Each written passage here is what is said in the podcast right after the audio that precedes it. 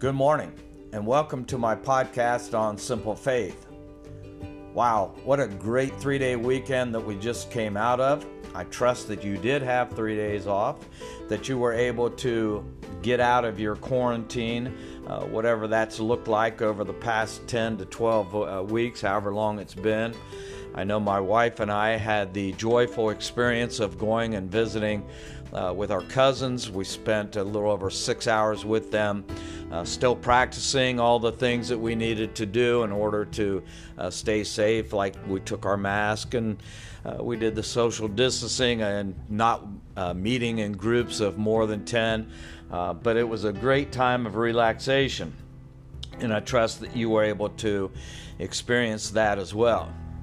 Uh, let me just remind you that one of the reasons why I call uh, this ministry and what I'm doing, these podcasts, uh, Simple Faith, is because I'm attempting to uh, share with you the ways in which I have found to uh, simplify my relationship with Jesus. Um, Some of you may remember that uh, in an earlier podcast that I had mentioned about how my devotional time had become complicated and it had become more like a chore, uh, more like something that I had to do rather than something that I wanted to do. But in Simple Faith, what we do is we find a, a new freshness uh, to the Word of God as we look at it simply and as we ask God, Lord, show me how I can apply what I'm learning and what I'm seeing in your Word to my own life. Uh, this week is uh, the week when we prepare for Pentecost. Sunday will be Pentecost Sunday, the coming of the Holy Spirit.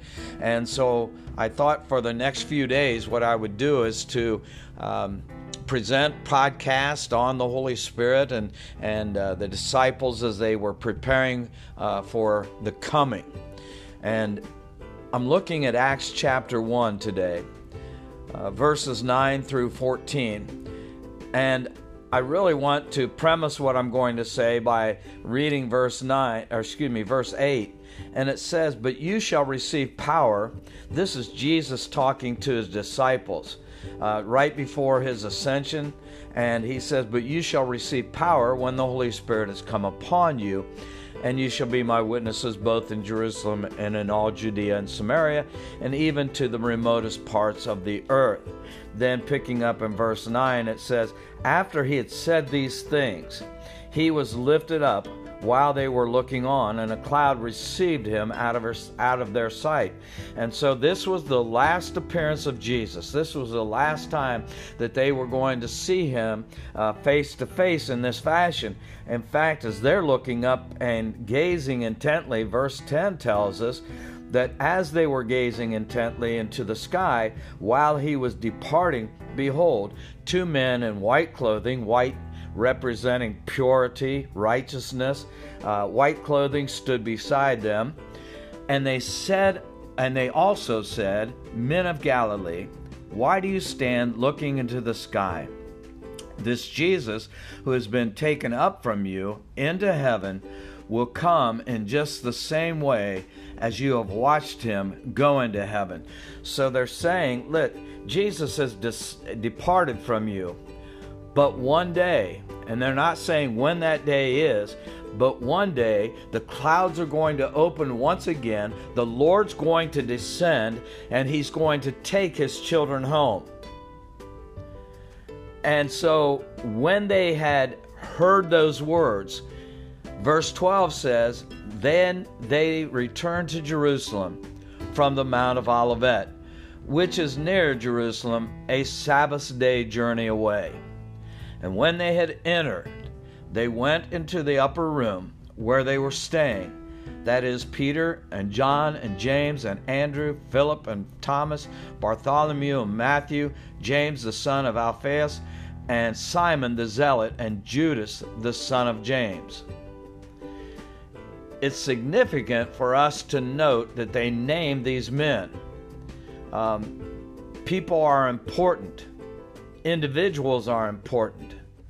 And so God is giving to us an accounting of those that were there.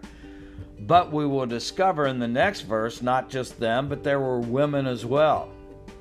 And so as we read in the fourteenth verse, the thing that really caught my attention as I was reading devotionally this morning were these words, these all with one mind.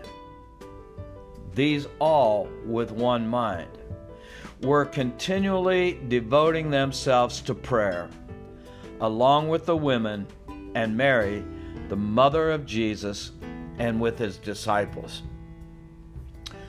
The church, the body, believers of Jesus Christ ought to be of one mind, one purpose, one goal. And these were of one mind. And notice that it says they were continually devoting themselves to prayer. Prayer is the key that opens the door to the kingdom and the presence of God in our lives. They were of one mind. We want to see Jesus. We want to hear from him. We want to get our instructions. We want to get this power that he had said was going to come upon us. We want to willfully and wantingly do the things that he wants us to do. And they were devoting themselves to prayer. My friends, I wonder today, are you devoting yourselves to prayer? Are you continuing to pray despite whatever situations might be in your life, whatever heartaches that you're facing, whatever trials, whatever tribulations, whatever times of testing? Notice that in this passage that it said that these men had gone back into Jerusalem and they had gone into the upper room where they were staying. Why were they staying in this upper room? Well, they were fearful.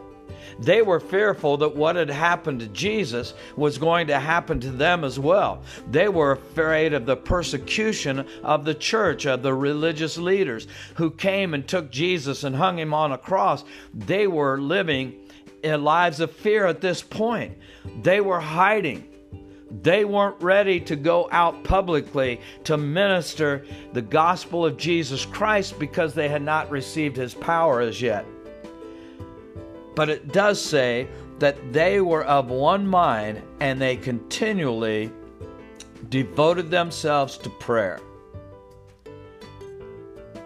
During this time, during this pandemic, during this uncertainty, you and I, even though we may be separated by miles or separated by a six-foot distance, we need to stay of one mind, that mind being that Jesus Christ needs to be proclaimed to all the world. That mind meaning, or mindset, if you choose that word, meaning that you and I continue to care for people who are walking in darkness. Those people need our help. And just as I have set aside time each day to try to help you, so we need to set aside time in prayer that we might help those around us. Today, my friends, I ask you, please set aside that time. Ask the Lord, Lord, how can I be one mind with people who are scattered throughout this world? And the way that we can do that is through having the same focus, Jesus Christ and his mission for us in our lives. Let me pray for you. Father, I thank you for all those that will hear this message today. I ask, Lord, a blessing upon them. And I ask, Father, that you would help us to be of one mind, one purpose. That is to be joined in holy union with our Lord and Savior, Jesus Christ. I thank you, Father, that when we ask these things in your name, they will be done according to your will. Help us to also look forward to the Sunday message, to the presence of the Holy Spirit that we will celebrate. And I ask this in Jesus' name. It has been so good to be with you today, just to share for a few brief moments. And I pray, again, that you would take this message, that you would put it upon your Facebook page, uh, send it out through Twitter, uh, put it on Instagram, Spotify. However we can get the word out, the word needs to get out, and I can't do it alone. I need your help. And until we meet again tomorrow, may God bless you.